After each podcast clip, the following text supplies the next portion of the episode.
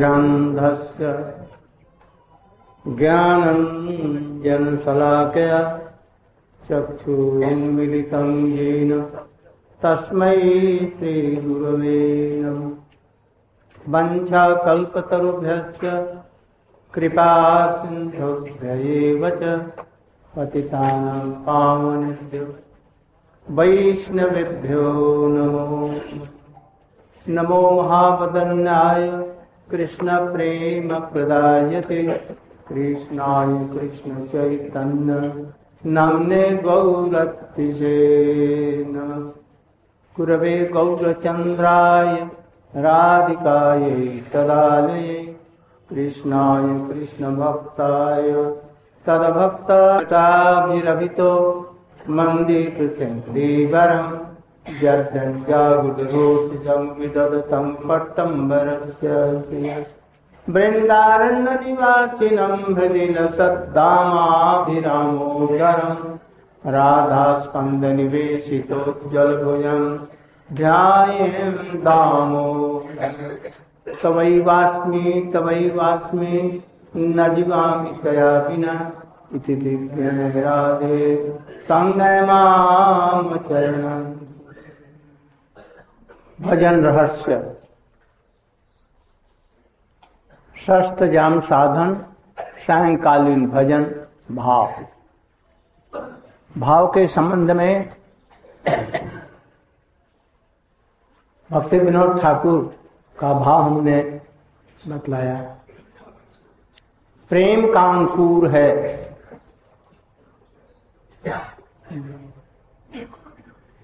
और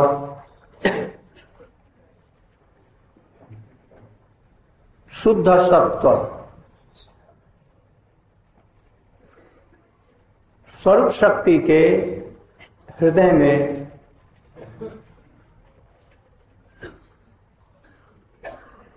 संबित और ह्लादिनी का सार समवेत भाव जो है वो कृष्ण की सेवा की परिपाटी उनमें दिखलाती है। वही जब भक्तों का अनुगमन करने से, उनकी कृपा से, कृष्ण की विशेष कृपा से रति या शुद्ध सत्व अथवा भाव भक्तों के हृदय में संचरित होता है। बिना भगवान की कृपा का, बिना भक्तों की कृपा के ये भाव होना असंभव है। और उसके लिए भी बतलाया, यदि भगवान किसी को वरदान कर दे या भगवान का दर्शन कोई कर दे या गुरु के रूप में अंतःकरण में स्फूर्ति कर दे तो यह रति हो सकती, अन्यथा यह अप्राकृत रति नहीं हो सकती। विशेष करके उन्नत परम भागवत यदि हो, रसिक रागानुगा उनके संग से ये हो सकती है, उनकी कृपा से हो सकती। उसके बाहरी लक्षणों से यदि अष्टसात्विक विकार भी कभी दिखता है, नकली हो सकता है, किंतु जब यह भाव प्रकट होगा किसी के अंदर में तो उसके लक्षण किसी के कहने से नहीं, रोने से नहीं, पुलक और अश्रु से नहीं, हमने देखा है बहुतों को। कभी दिखलाने के लिए दिखलाया, इसके बाद में विषयों में फिर फंस जाते हैं। इसलिए ये नहीं, इसलिए रूप गोस्वामी जी भक्त स्वामी सिंधु में कहते हैं, इसके लक्षण है, लक्षण को देखो। शांति, अपर्थकालोत्तम विरक्ति, मान शून्यता, आशा बंध, समत्कंठा, नाम गाने सदा रुचि, आसक्ति तद्गुणाख्याने प्रति तदवसत्य स्थले इत्यादि अनुभावा सुजात भावांकुरी जने। प्रेम का अंकुर दर्शकत्व जब किसी साधक के हृदय में उदित हो जाता है तो शांति, क्षमा गुण, अव्यर्थ कालत्व, एक क्षण भी व्यर्थ नहीं जाएगा। विरक्ति, संसारिक विषयों से विरक्ति, मान शून्यता, मान ग्रहण करने में इच्छा नहीं रहेगी, आशा बंधा, कृष्ण जरूर मिलेंगे, उनकी सेवा जरूर मिलेगा, राधा जी का दर्शन जरूर मिलेगा, ऐसी आशा बन, उत्कंठा, कब मिलेगी, कब मिलेगी, कब मिलेगी, हा हुताश करेगा रघुनाथ दास गोस्वामी, रूप गोस्वामी, बिल्व मंगल की भांति, प्रबोधानंद सरस्वती की भांति। नाम कीर्तन में रुचि होगी, जरूर उसमें रुचि होनी चाहिए, और कृष्ण के गुणगान में आसक्ति, कृष्ण का गुणानुवाद करेगा, और कृष्ण लीला की स्थलियों में प्रीति, जहाँ पर कृष्ण की लीलाएं हुई हैं, गोवर्धन, राधा कुंड, श्याम कुंड, गिरिराज, गोवर्धन, नंदगांव, बरसाना इत्यादि, ये सब स्थानों में प्रीति, ये सब लक्षण दिखाई देते। उसको अब विशेष रूप में बतला रहे हैं। क्षोभर कारण सत्य क्षोभ नहीं हो, सदा कृष्ण भजे, नहीं करे काल खबर, कृष्णेतर विषय विरक्ति सदा रह, मान थाकिले वो अभिमानी नहीं हो, अवश्य पाइबे कृष्ण कृपा आशा करे, कृष्ण भजे और अंतर व्याकुल अंतर, हरे कृष्ण नाम गाने रुचि निरंतर, श्री कृष्ण गुणख्याने आसक्ति विस्तर, प्रीति करे सदा कृष्ण वर्षक तीरस्थाने, यही अनुभाव भावांकुर विद्यमान। शांति, शांति मैंने क्रोध का कारण उपस्थित होने पर भी, मन की चंचलता का कारण उपस्थित होने पर भी शांत रहता है। क्यों शांत रहता है, कारण क्या है? तत्तैनुकंपा सुषुम्नाक्षमाणु, हमारे कर्मों का फल, ये भगवान की करुणा है, ऐसा समझ करके अपने मन को प्रबोध दे देता है। और गीता में भी बतलाया गया है, वो क्या श्लोक, गीता का द्वितीय अध्याय का अंतिम में,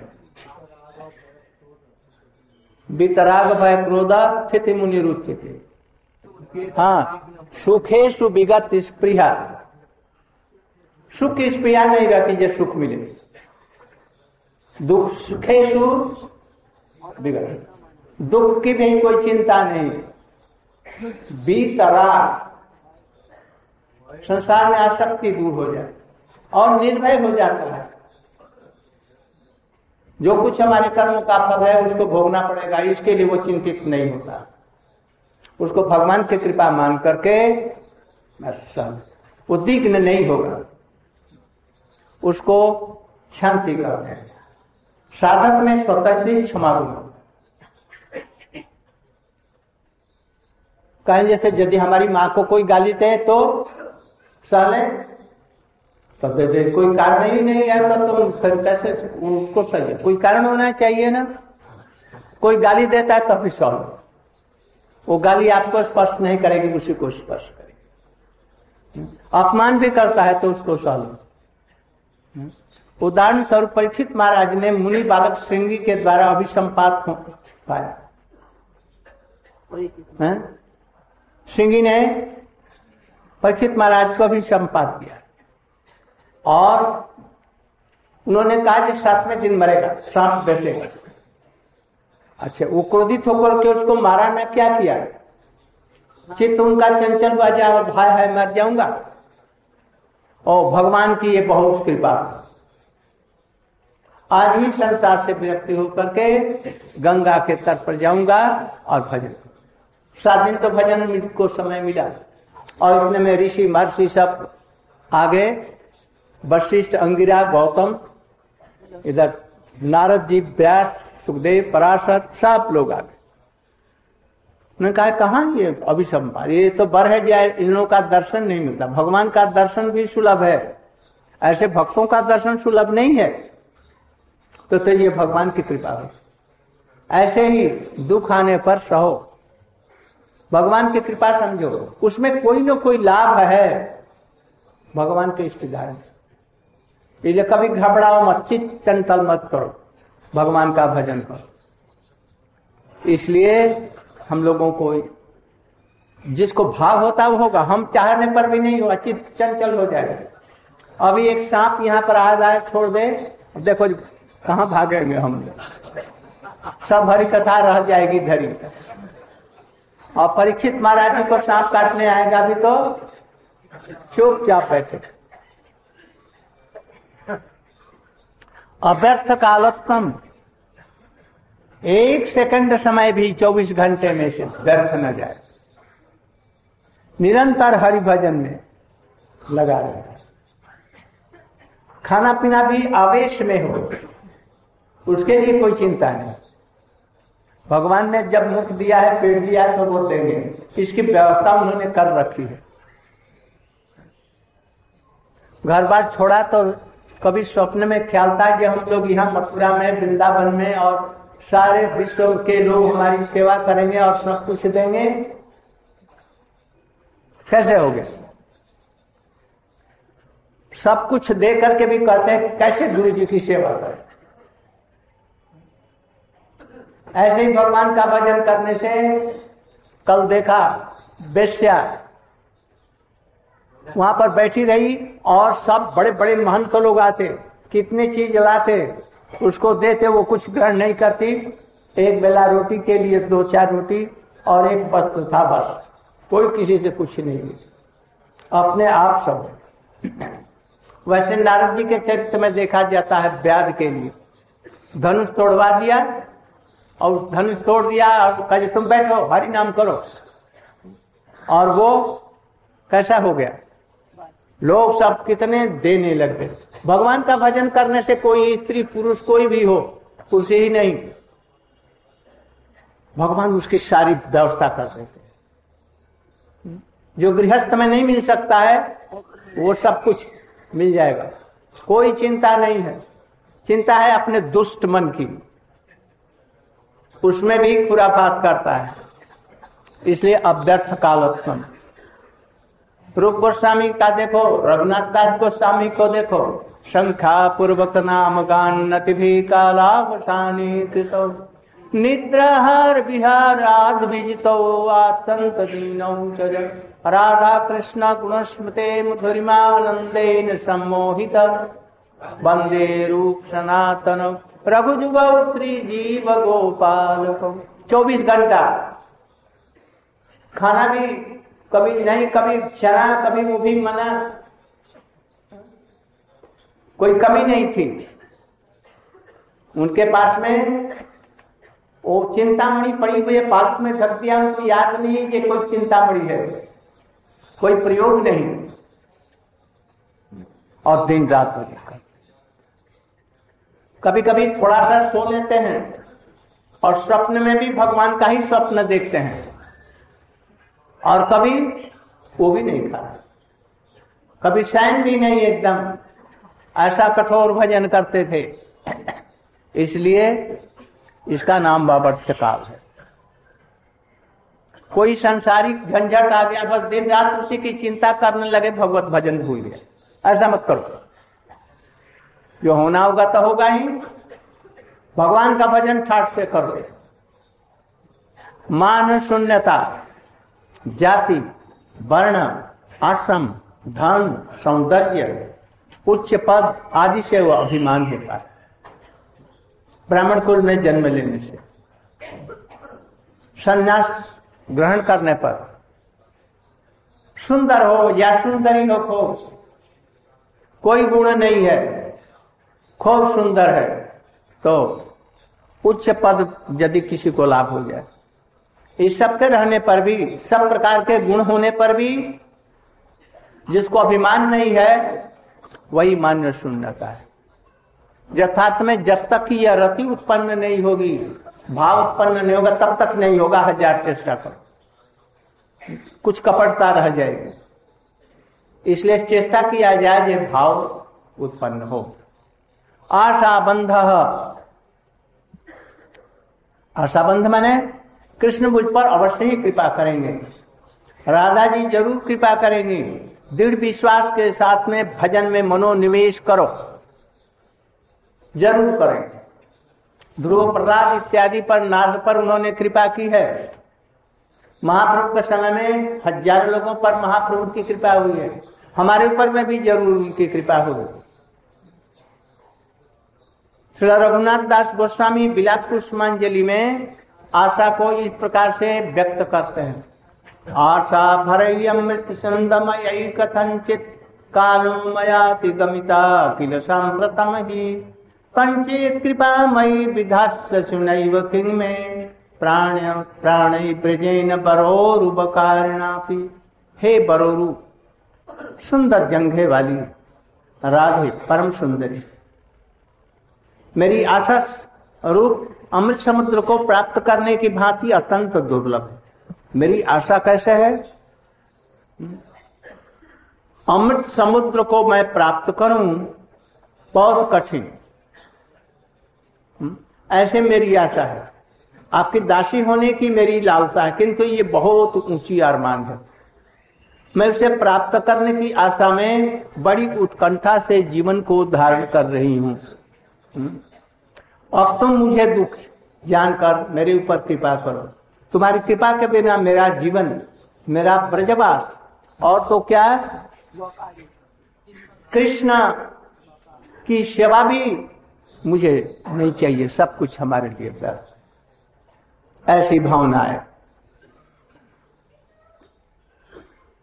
तो कहती हैं जैसे तुम्हारी हे राधे नहीं कृपा होगी तो हमको ब्रजवास करने की जरूरत है, राधा कुंड में वास करने की जरूरत, यहां तक कि कृष्ण की भी जरूरत है यदि आपकी कृपा नहीं। समुत्कंठा, अभिष्ट प्राप्ति के लिए प्रगाढ़ लोभ ही उत्कंठा है। पहले बतलाया आशाबंध, जरूर मिलेंगे, तो जरूर मिलेंगे तो चुपचाप बैठ जाएंगे जब उनकी कृपा होगी होगी। तो नहीं, कृष्ण को राधा जी की सेवा प्राप्त करने के लिए प्रगाढ़ लोभ समुत्कंठा है। कब मिलेंगे? वृत्तासुर कह रहे हैं, वृत्तासुर में उत्कंठा है। अजात कक्षायो मातरम खगा स्तन्नम जथा बच्चर तारा क्षुधारता प्रिया प्रिय विशुतंग विषन्ना मनोरमिंदाक्ष दिदीक्षते। अजात पक्षा में मातरम खगा, जिस पक्षी के डैने पंख नहीं उगे हैं वो क्या करती है? माता की सब समय चिंता करता है, माँ कब आएगी, मैया कब आएगी, मैया कब आएगी। और तन्नम जथा बच्चरता सुधारता, ये तो मन में चिंता। और दूसरा है बछड़ा, सुधारता बछड़ा गाय का, मैया के लिए चिंता भी करता है और डांटा पुकारता है मैया को बड़ी दूर से। मैया सुन करके वो भी रंभाती है और पुकारती है और उसके निकट में आ जाती है। प्रिया प्रियव विशुतम, किंतु देखा जी इसमें कुछ स्वार्थ है। पक्षी अपने खाने के लिए और अपने डर को दूर करने के लिए मैया की चिंता कर रहा है, बछड़ा दूध के लिए भूखा मैया को पुकारता है। इसलिए तीसरा उदाहरण दिया प्रिया प्रिय व विशुतंग विषन्न। जिस प्रकार से प्रिय के बिछुड़न होने पर उनके विरह में उसकी प्रिया उसके लिए मन में चिंता करती है, उसका गुणगान भी करती है और सेवा की वासना भी रहती है, तीनों चीजें। प्रिया प्रियो विशुतंग विषन्ना मनोरबिंदा, हे प्रभु आपके चरणों में ऐसी मेरी प्रीति हो। नाम गाने सदा रुचि। रामचंद्र भी हैं, लो विष्णु नहीं है, वो चला गया है, नाना है ना, वो गया है परिक्रमा देने।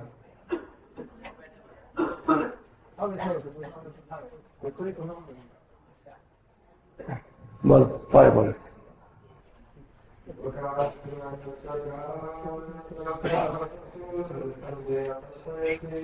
सत्याच सत्य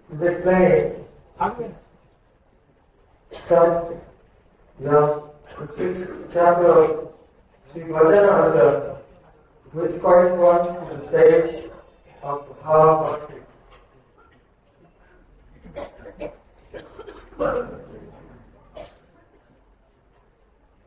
this bhava is prayerful, it is the sprout of prayer. When a Shula Sattva, that is the essence of something Shakti, I believe Shakti is breathing, with the essence of the function of the knowledge and bliss potency of Swarup Shakti. When this enters into the heart, then gives one a vision of the transcendental services. It comes only by the mercy of Krishna and Krishna's devotees.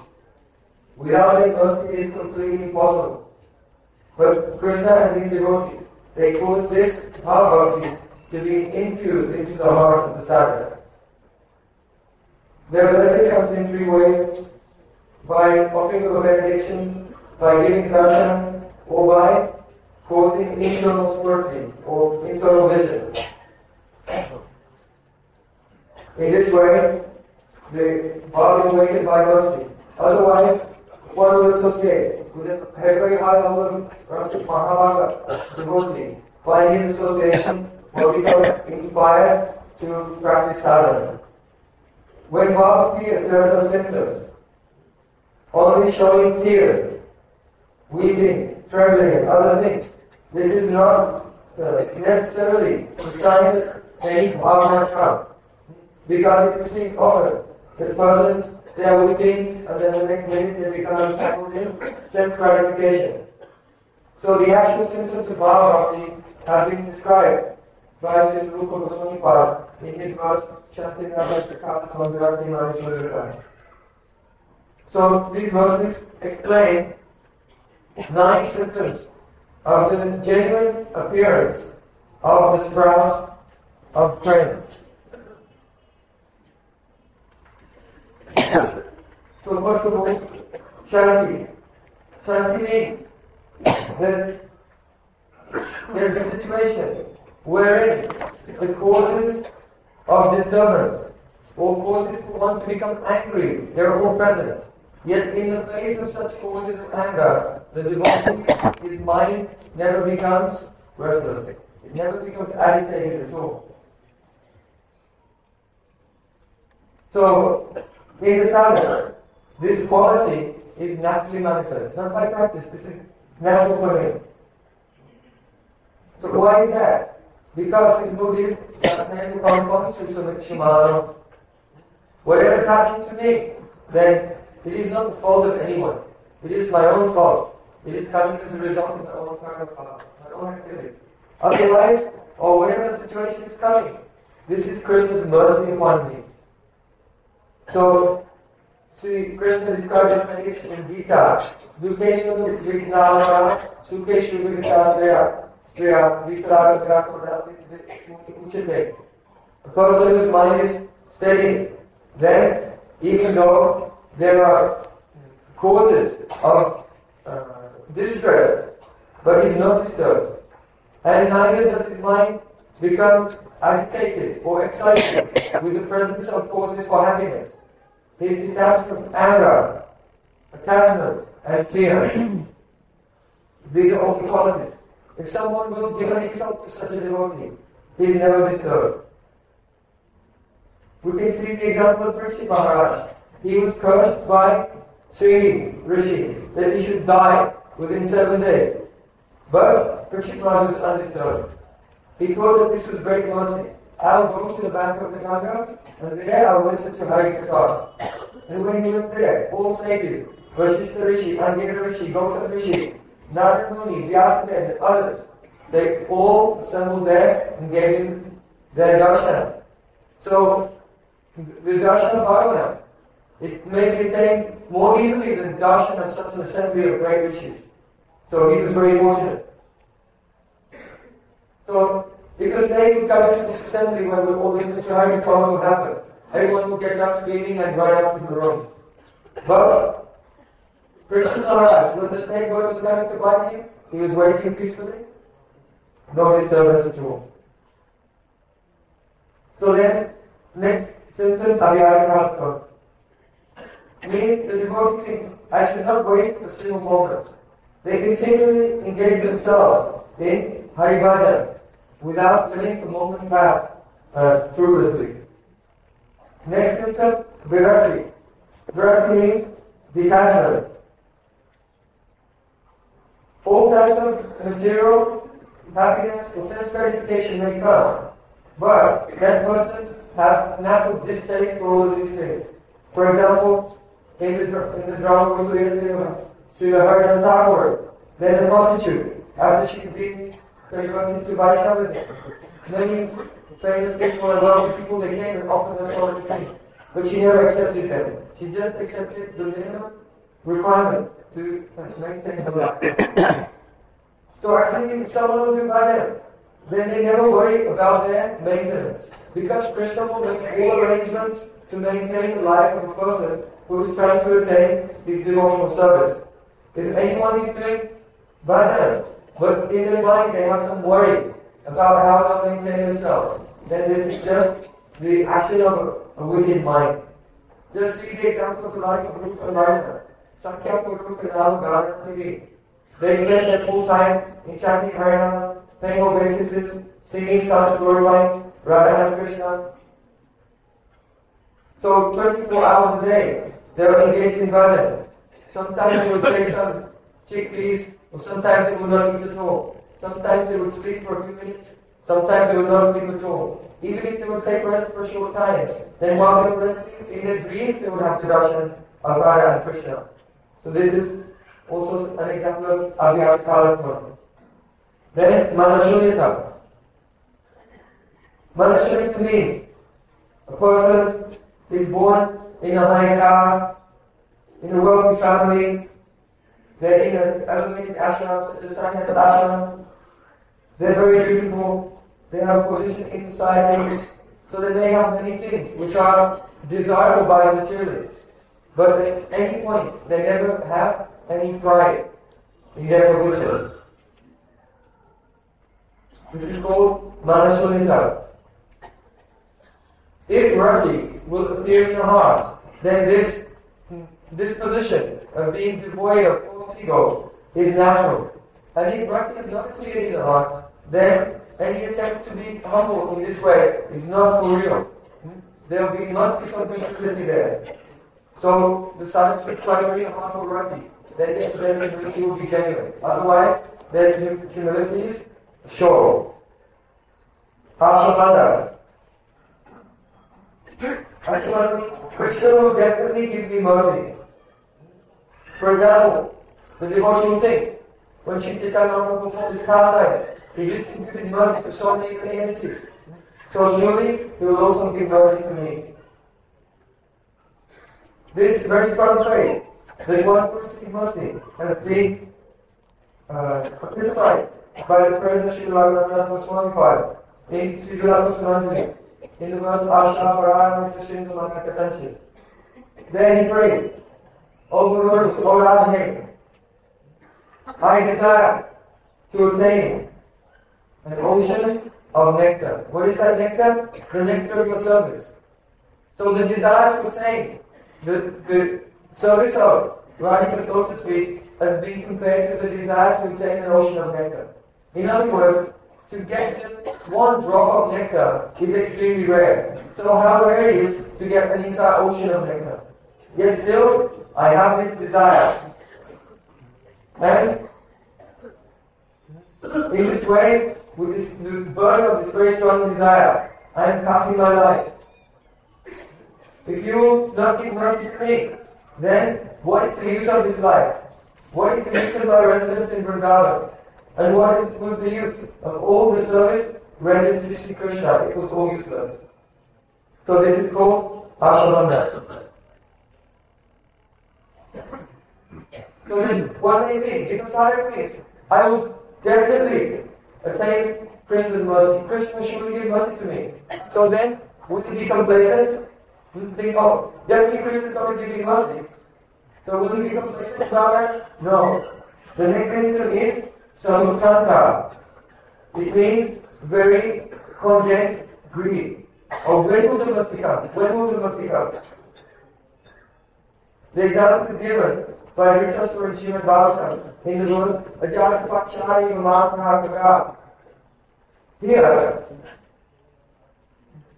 see, Rishaswar is praying, oh, when will I have such intense desire? How? Ajatakapachari, like a brave bird who has just been born. He has no feathers, cannot move, he cannot defend himself in any way. So that brave bird is always thinking, when will Nandgaon come? When will Nandgaon come? Continuously meditating like this. So in Bhakti, the devotee, he should always be thinking, when will Krishna give mercy? When will Krishna give mercy? In the same way. Then, Vrindavan gives another example. Oh, just like a calf. The calf is thinking of the mother, but not only thinking, not only in Chinta, but also loudly calling out to the mother. But then Krishna, in these two examples, there's some selfishness. Why?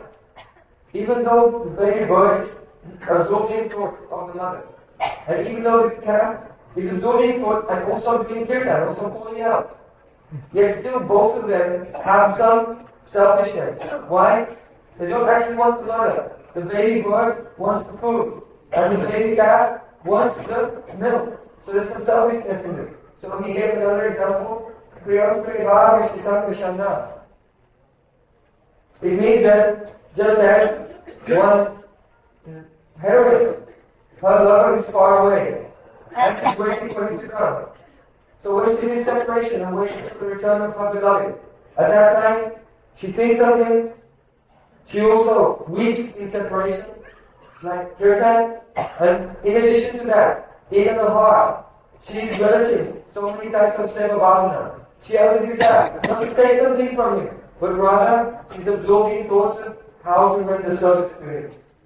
So this example is perfect.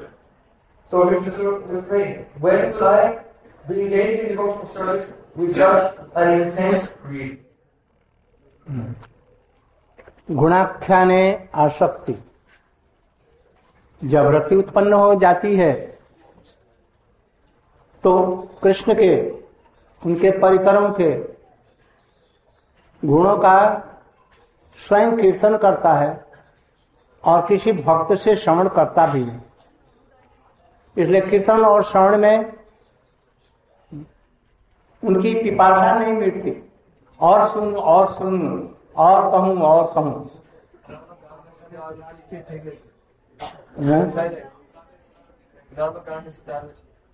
वो भी नहीं हुआ। नाम गाने सदा रुचि, जितने प्रकार के भजन है उन सब में नाम भजन ही श्रेष्ठ है, विशेष करके कलयुग में। इस विश्वास के साथ में निरंतर नाम लेने को नाम संकीर्तन कहते हैं। नाम भजन से कृष्ण अवश्य मिलेंगे, हमारी मनोवासना पूर्ण होगी, ऐसा दृढ़ विश्वास करके नाम कीर्तन होना चाहिए। कोई जरूरी नहीं है कि मृदंग ताल स्वर से गाया जाए, हारमोनियम से गाया जाए, कोई जरूरत नहीं। जिसको भगवान ने जैसा कंठ दिया है, सुरीला अथवा जैसा, बस इस भाव के साथ में उच्च स्वर से नाम करना, ये नाम संकीर्तन है। अथवा सुखदेव गोस्वामी को संकीर्तन के लिए कहा गया है। सुखदेव गोस्वामी भगवान के गुणानुवाद कर रहे हैं, ये संकीर्तन है। हारमोनियम, तबला, इसराज, बहाल या मृदंग बजा करके उन्होंने नहीं किया। इसलिए पोष्ट स्पंदन मात्रेण कीर्तनम भवति। इसलिए संकीर्तन हो वैष्णव के अनुगत्य में। नाम में रुचि का होना ये श्रेय प्राप्ति की कुंजी है, अपनी अभिलाषा पूर्ण होने की ये कुंजी है, चाबी है। नाम साधन और साध्य दोनों ही है। कृष्ण साधन भी है और साध्य भी है। हरे कृष्ण महामंत्र ही सर्वोत्तम है। गौचंद्र ने इसी की शिक्षा दी है, इसी नाम का कीर्तन। आजकल बहुत से कल्पित रसाभास युक्त कीर्तन होते हैं, और नए आधुनिक में मत जाओ। चैतन्य महाप्रभु जी ने क्या कहा, इहा बिना ना बोलिबे और ना बोलाइबे। कृष्ण मंत्र के लिए कहा है कि इसको छोड़ करके और न कहेगा, कीर्तन करेगा और न दूसरा करेगा। अधिक से अधिक हम लोग महापुरुषों के जो अब सांप्रदायिक महावैष्णव हैं, रूप गोस्वामी के राधे जय जय माधव, और दूसरे संप्रदायों में तुलसी जी का भी ले सकते हैं, तुलसी दास जी हैं, मीराबाई भी हैं, सूरदास जी हैं, इनको भी लिया जा सकता है। और हमारे संप्रदाय के गोविंद दास जी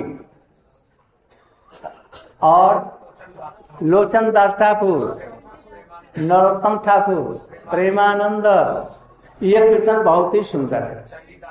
चंडीदास, विद्यापति, ये सब कीर्तन हो।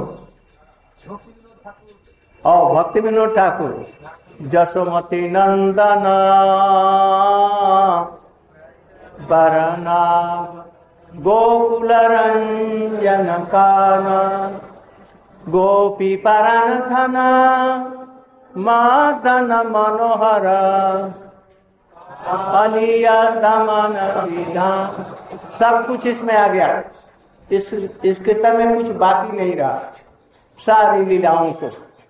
और भी एक कीर्तन उनका है,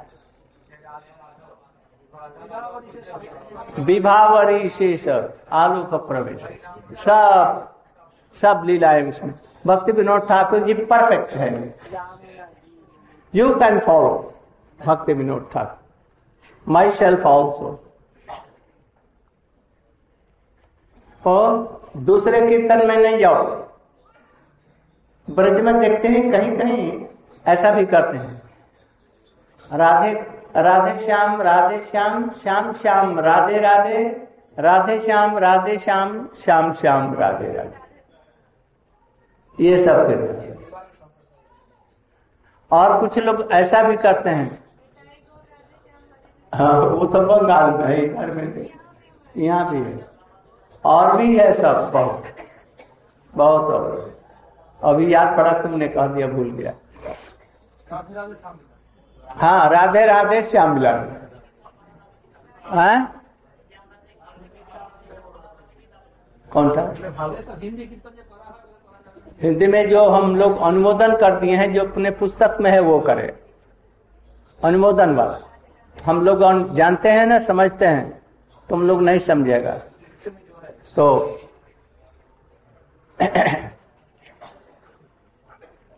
यहाँ तक कि पूज्यपाद श्रीधर महाराज जी ने उज्जवल वर्ण गौरवर देहम को या किसको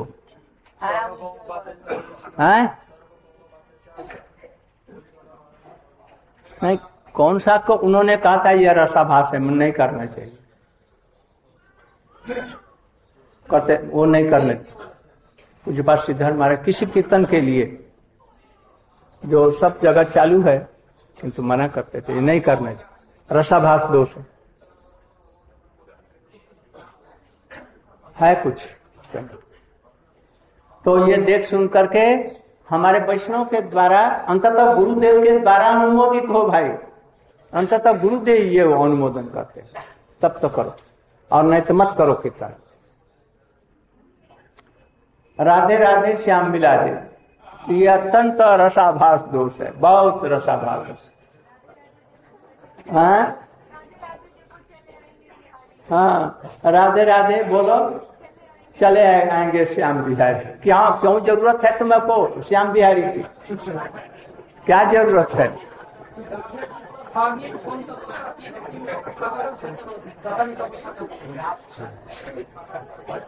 कृष्णा आख्यान गुणाख्यान में आसक्ति जिसको रति उत्पन्न हो जाती है, अपने आप स्वाभाविक रूप में कृष्ण के गुणों को सुनता है और उनकी मधुर लीलाओं का वर्णन करता है, और कोई करता है तो सुनते हैं।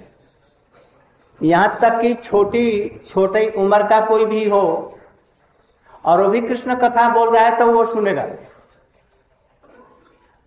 महाप्रभु जी स्वयं टोटा गोपीनाथ में जाते थे सुनने के लिए गदाधर पंडित की भागवत कथा, और रूप गोस्वामी भी रघुनाथ भट्ट की कथा सुनने के लिए जाते,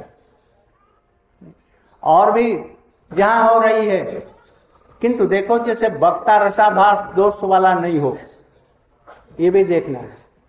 आजकल अधिकांश मायावादी भागवत की कथा बोलते हैं, और जो कुछ है भी वो भी सांप्रदायिक शुद्ध रूप में नहीं कहते हैं, उसमें कुछ न कुछ त्रुटि रह जाती है। इसलिए जहां तहां सब समय भागवत की कथा सुनने मत जाओ, किंतु सांप्रदायिक शुद्ध विचार का अभी अल्प वयस का भी कोई साधक भी हो तो उसे सुना जा सकता। जब कथा सुनता है या वर्णन करता है, समय का ख्याल नहीं रहता, उसकी पिपासा नहीं मिलती, और सुनूं और सुनूं या और बोलूं और बोलूं। तस्य बसते स्थले त्रिकी, वृंदावन धाम में, नवदीप धाम में, भगवत धाम में, विशेष करके राधा कुंड, श्याम कुंड, गिरिराज, गोवर्धन, नंदगांव, बरसाना, उद्धव क्यारी, भंडीर भट्ट इत्यादि स्थानों में रहने की अभिलाषा को, प्रीति को बसत स्थल में प्रीति। यदि नहीं हो सकता तो मन ही मन में, ध्यान में भी वही समझो कि मैं वृंदावन में हूँ, जमुना के किनारे हूँ, राधा कुंड में वास कर रहा हूँ, ऐसा मन ही के द्वारा। किंतु एक दिन या एक दिन आना पड़ेगा ब्रज में, ऐसे कृष्ण भक्ति की जरूरत होगी। तो धामवास का लाभ कभी है यदि शुद्ध भक्तों का संग मिले। शुद्ध भक्तों का संग नहीं मिलने से धाम में अकेले रह करके गोवर्धन की परिक्रमा करेंगे और करेंगे, कुछ भी अधिक नहीं होगा, थोड़ी बहुत कुछ। किंतु यहाँ रह करके यदि शुद्ध वैष्णव का संग हो, हरि कथा ऐसी सब सुनने में मिले तो ब्रजवास का कुछ लाभ। गौर अमार जे सब स्थाने करिल भ्रमण रंगे, से सब स्थान हरिवामी प्रणय भक्त। ये इसका है भक्ति विनोद। धामवासी जने प्रणति करिया मांगे को कृपा रहे। गौर अमार जे सब स्थान, चैतन्य महाप्रभु जिस जिन स्थानों में भ्रमण किया उस स्थानों को प्रणयी भगत संग में, भक्तों के संग में मैं परिक्रमा, जैसे हम लोग परिक्रमा कर रहे हैं। प्रभुपाद के समय में परिक्रमाएं हुई, इसीलिए उचित लाभ देने के लिए ये लोग करते हैं, पैसे का व्यवसाय इत्यादि के लिए नहीं। आज इतने आदमी, हजारों आदमी आ रहे हैं, कितना भक्ति का सुयोग है। तुलसी परिक्रमा हो रही है, धाम की परिक्रमा हो रही है, हरि कथा हो रही है, साधुओं का संग हो रहा है, नाम कीर्तन हो रहा है, सभी एक साथ में। इसलिए शरीर के द्वारा धाम वास न हो तो मन में भी धाम वास की चिंता करो। भोग मोक्ष की कामना करने वाले कर्मी और ज्ञानियों से उल्लिखित भाव यदि दिख भी पड़े तो समझो ये प्रतिबिंबारस्त्याभास है, शुद्ध भाव नहीं है, छाया भक्ति भास कहा जा सकता। आज यहीं तक रहे। Be ready for drama play. हाँ, यू शुड। विष्णु कर सकता है जो बतलाया, आखिर ये बोले तुम कर सकता है तो चेष्टा करो। सीधा बैठो, खड़ा हो, सीधा, उधर उधर ऐसे। हाँ, आप लोग सुनिए, डोंट मेक नॉइज.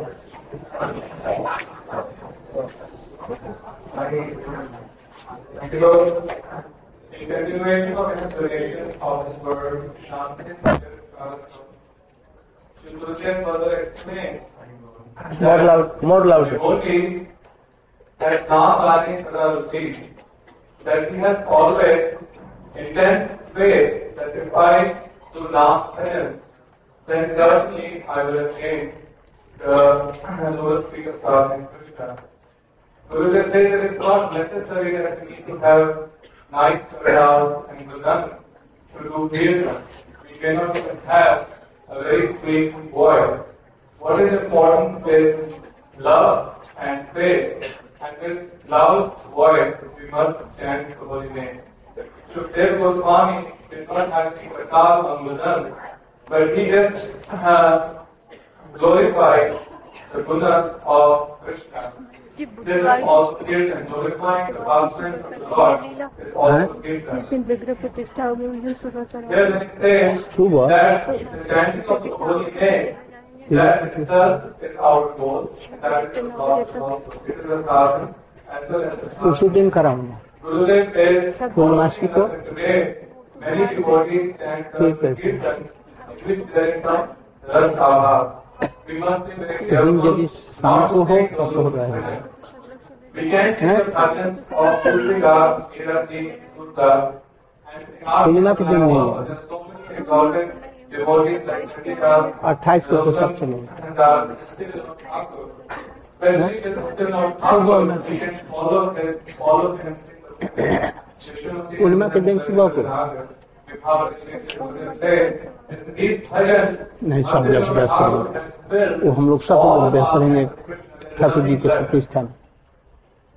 आप 7-8 बजे से ही आरम्भ होगा.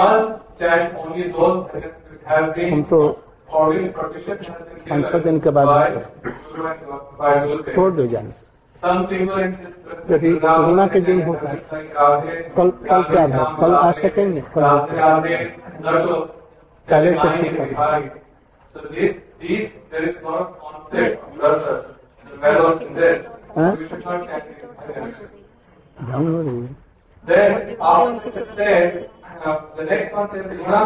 देखो काल के ऊपर में किसी कहा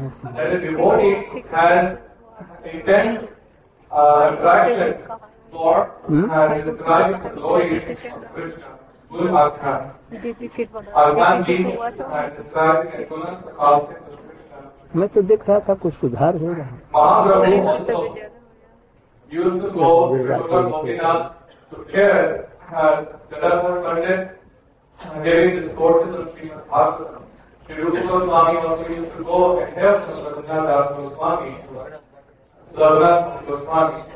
So, we should also go and hear Srimad Bhagavatam, but not from those who are not Vaishnava devotees.